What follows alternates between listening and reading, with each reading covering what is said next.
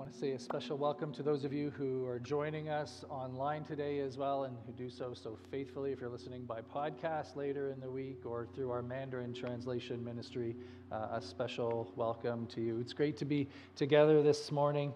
Um, if you ever get to visit the Middle East, and you want to go and visit the site that's believed where Jesus was born, uh, there's a church there now called the Church of the Nativity. Uh, you'll notice that the entrance to the church uh, the door's a little small, fair enough. I mean, I'm thinking of like Regan and Aaron and Tola and Adabola. There's no way you're getting in there. I mean, without some serious bending down. And this is kind of uh, the unique feature of this church. It requires you uh, to really, really stoop down in order to enter into this church. Now, originally, it was meant as a military means of protection. The idea being that if someone came on a horseback, a warrior, there was no way they were getting down off their high horse and entering into that door kind of by stooping down. And so they kept this door really small. In fact, you can see they've bricked it in so that it continues to get smaller. Uh, because they knew a warrior to get off their horse made them very vulnerable. And there was no way a person was going to make themselves vulnerable and enter in through this door. Later, after times of warriors had passed, they kept the door like this small. And they kept it small specifically with the idea that in order to enter into this sacred space, it's important for all of us to humble ourselves, to be willing to bend down, to, to stoop down in order to enter into this sacred place. And they eventually renamed the door the door of humility. We're going to talk this morning about humility as we continue in our series called The Cross Shaped Life. Where, as we start to focus on the person of Jesus Christ as he moves towards the week of Easter, and focus specifically on the events leading up to the death of Jesus on a Roman cross.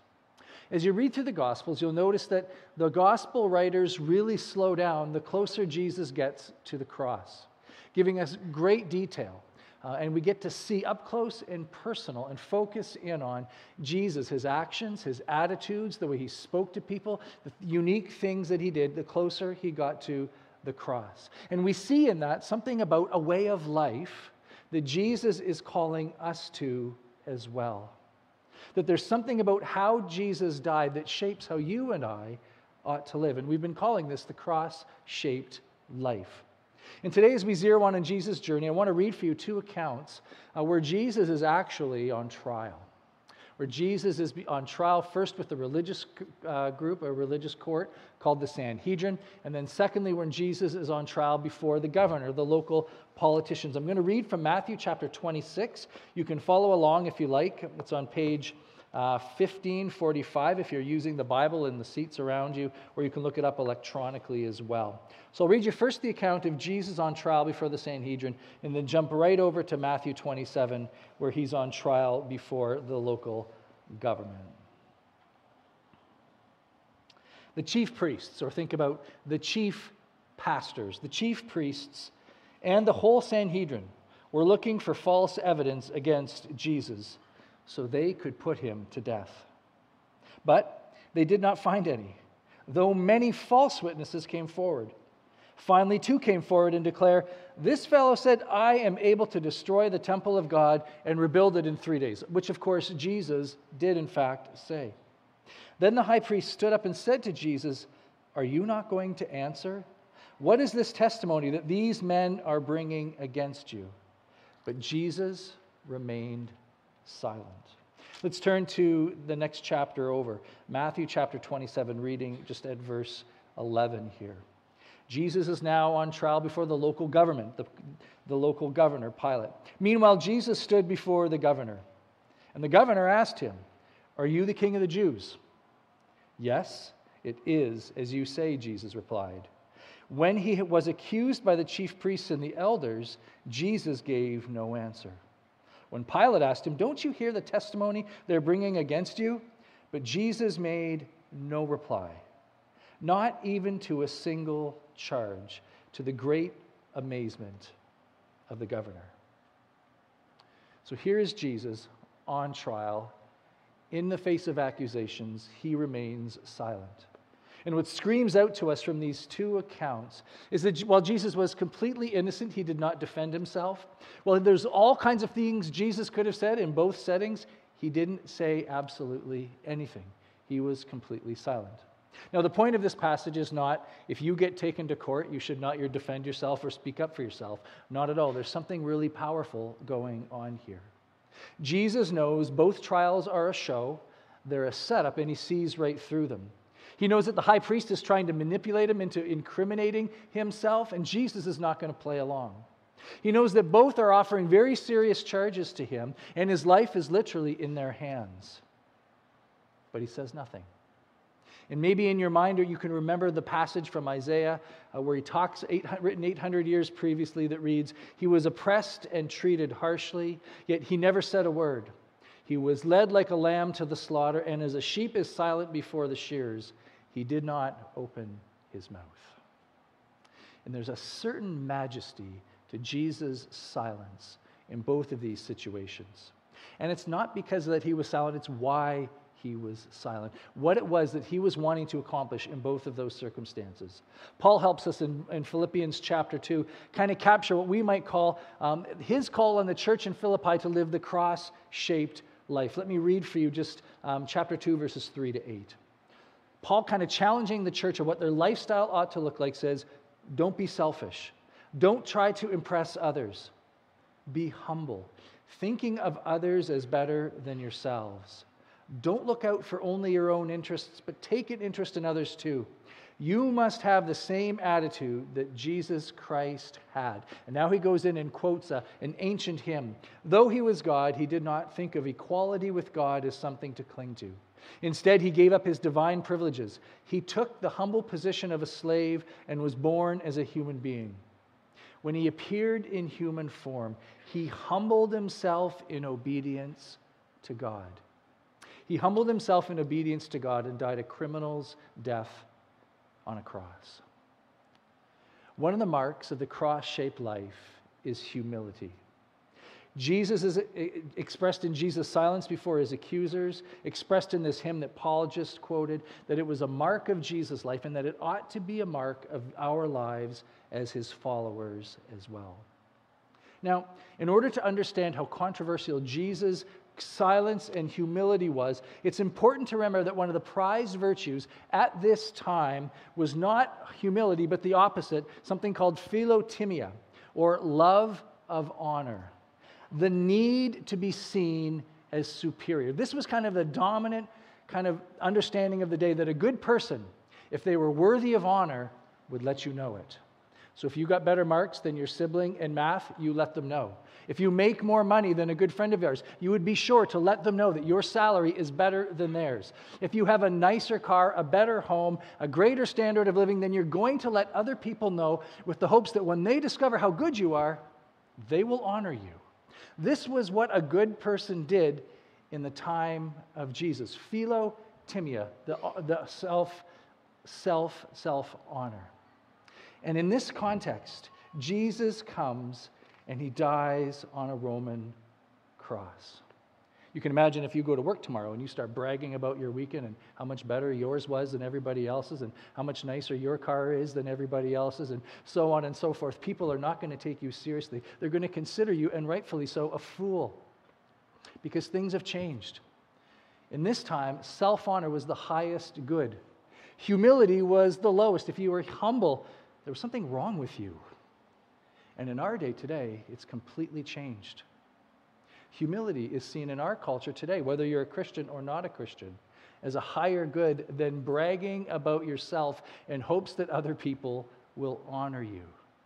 John Dickson wrote a book called Humilitas, kind of capturing how is it that this has happened? Because historians have studied this over time. How is it that this massive change in thinking has taken place? And in their summary these secular historians said that it's traced back to the death of jesus on a roman cross. Dickson says that the death of jesus started a humility revolution. A humility revolution. His life was marked with humility and as more and more people started to follow him, it created a revolution of people whose lives also took on humility as well. But humility is not just about being quiet or not wanting to make a fuss or being polite, good Canadians. It's so much greater than that. Humility is holding your power in service to others. It's holding your power in service to others. This is what Jesus did before the Sanhedrin, what he did before Pilate, and what he did on a Roman cross. He was leveraging his power for us. He was leveraging his power for us. Humility is knowing exactly what strengths you have, what gifts you have, all of these things, what power you might have, what influence you have, and then taking those things and using them to bless somebody else not to raise your own credibility. To go back to the image that we started with, being humble is being willing to get off your horse, even if you have a really nice horse, so that you can serve somebody else, to stoop down and lower yourself for the benefit of others. And so Jesus is silent before his accusers because he was on a mission. And his mission was not to impress the people that he was standing before, it was to offer forgiveness and redemption for all of us. And so, one of the marks of the cross shaped life is humility. It was one of the words that was used to describe Jesus, and it should be one of the words used to describe you and I as his followers as well. So let me just take a few minutes and unpack maybe practically what this might look like in our lives. And I'm not going to go into a whole lot of depth, but hopefully it will get you thinking about your own relationship with humility. First, for us as a church, humility must be our posture as we engage the world in mission. Humility must be our posture as we reach out to show the love of Jesus Christ to our neighbors. It must be our posture. It must be the mark of our hearts and our minds, the way we see ourselves and the way we see the people that we are serving. It must come from a place of humility. Humbling ourselves in obedience to God. Humbling ourselves in obedience to God for the sake of our neighbor, for the sake of the person that lives on our street that we work with that we would go anywhere and do just about anything if God asked us to do it. In, obedi- in humility, we will be obedient to God. It was the spirit of the early church. Um, I, there's all kinds of things I want to say about this, but we don't have time. We'll deal with it later. Um, for the last three years, almost three years to the day, the church moved home, and the church largely moved online, which meant for most of us, we sat and watched church. That was what church was. Church was something you sat down and it was something you watched other people do. And that was the only option we had for that season. Now, as things change, it's time for us to be the church again, and that means we have to get up and we have to go. We must embrace our call as the sent people of God to our neighbors humbly, showing them the love of Christ. And I think about the power of this in the Easter season and the opportunity that each of us have to engage conversations, extend invitations, look out for people, and be praying for them, asking God, how might I be sent into my own neighborhood? Second, as Christians who are in relationship with other people, let me make a really profound statement. Are you ready for this? You'll want to write this down. Being in a relationship with someone who's willing to get off their high horse is so much joy, more joyful than being in a relationship with somebody who's proud. Isn't that true? You didn't need to write that down. You know that. We're called to be humble people in the relationships that we have within our family, within our work situations, and our friendship circles. And as Christians, we must learn to adopt this humble posture in our hearts and in our minds. Being humble means being able to say, I'm sorry, it was all my fault. In fact, let's just practice that this morning. You two at home online, you can do this. Maybe somebody's sitting beside you that you need to say this to. Um, but uh, let's say this together. Repeat after me I'm sorry, it's all my fault. You didn't even die. It's amazing. None of you broke into spontaneous heaps of tears. The humble person can accept responsibility. A humble person does not care who gets credit in the work that we do, whether it's around the house, whether it's in our workplace, whether it's with our friends. C.S. Lewis wrote this wonderful little book called The Screwtape Letters. It's a fictitious conversation that takes place between an older demon and a younger demon. And the older demon is teaching the younger demon how to trick up, to tempt, and to distract this young Christian life. And so the young demon has kind of found himself in a difficult situation. The Christian that he's trying to distract from becoming more godly is starting to become humble. And so he writes to his demon mentor, asking him what to do. And the demon mentor writes back this He says, God wants to transform the thinking of this young Christian to such a degree that he could build the most beautiful cathedral in the world and know it was the best, and take joy in having built it, but would have the same amount of joy if it had been built by somebody else. This is the humble spirit the same amount of joy. As we talk about humility and we talk about pride, we also remember that pride creates in us the desire to compare our lives and our circumstances with other people. And when we get stuck in the comparison trap, we cannot embrace humility. If we're worrying about how we appear, whether we are appearing strong or successful or like we've got it all together financially, or our family is the perfect little family, or other people are getting better acclimatized in this city than we are, getting better marks in school, it's such a narrow, constricting way to live. And humility calls us to be free of that. Now, earlier we talked about Humility doesn't mean thinking less of ourselves. It doesn't mean putting ourselves down. It means knowing exactly who we are and what we have so that we can leverage it for the benefit and blessings of others. We sang that wonderful song, the third song of the set today, about who we are in Christ, that we are beloved, that our hands are written into the our names are written into the very hands of Christ. And as Christ followers, one of the things that we constantly need to remember is our identity in Christ that God loves us, that He's forgiven us. He's given us His Holy Spirit living inside of us. He's given us a family of faith to walk with. He allows us to have the Spirit's power in us so that we will not be tempted and so that we can face the challenges that we need to face. We have all of this going for us already, meaning, I'm not going to worry about who gets the credit for something because I've got my needs met. I'm not going to be too worried about somebody who's doing better in life than me because I'm already been looked after. My focus is going to be elsewhere. How can I use what I have been given to bless someone else? When you realize that your life is in the hands of the one who would go to the Roman cross for you, we can be free to serve others. Finally, and I won't say too much more about this, but as disciples, humility means we're always learning and growing. Always. We never get to a place in our life where we say, I'm good. I figured it all out. I know all the answers. Isn't this great? I've dealt with all of my problems. Isn't that great? There's never a state where we say to ourselves that we can stop growing. Disciple literally means apprentice, student, learner. That we are all walking with Jesus, learning from him how it is to, to carry the, our cross in the world today. There's an author that I quite enjoy reading, and he talks about having multiple conversion experiences. And what he means by that is he says, I remember the day when I realized I am broken and I am sinful, and for all the ways I've tried to remedy that, I can't.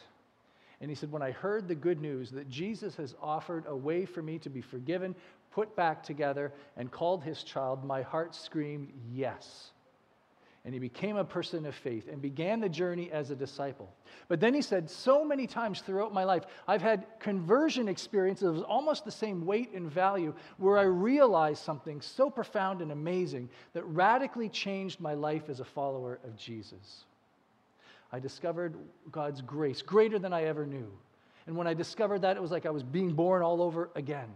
He talked about discovering his gifts and the things that he was good at. And when he was able to use those to be a blessing to other people, it changed his life forever, again and again and again. His point was this he's always a student, always learning, and always growing. It's the way of humility. So, the cross shaped life for you and I, it's about humility. And we can only discover this humility when we ourselves are willing to get off of our horse to lower ourselves and accept from Jesus what only He can give to us. If you do not see the need for Jesus in your life, you will never be able to understand humility. That God, in His gracious generosity, offered a sacrifice so great for you and I that we could be redeemed and have a brand new start.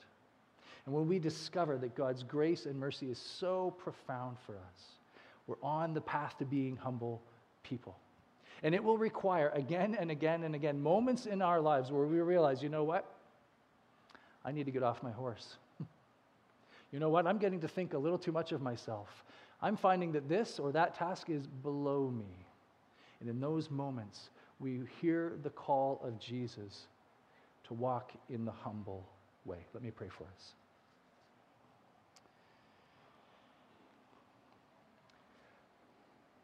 Lord, as we focus in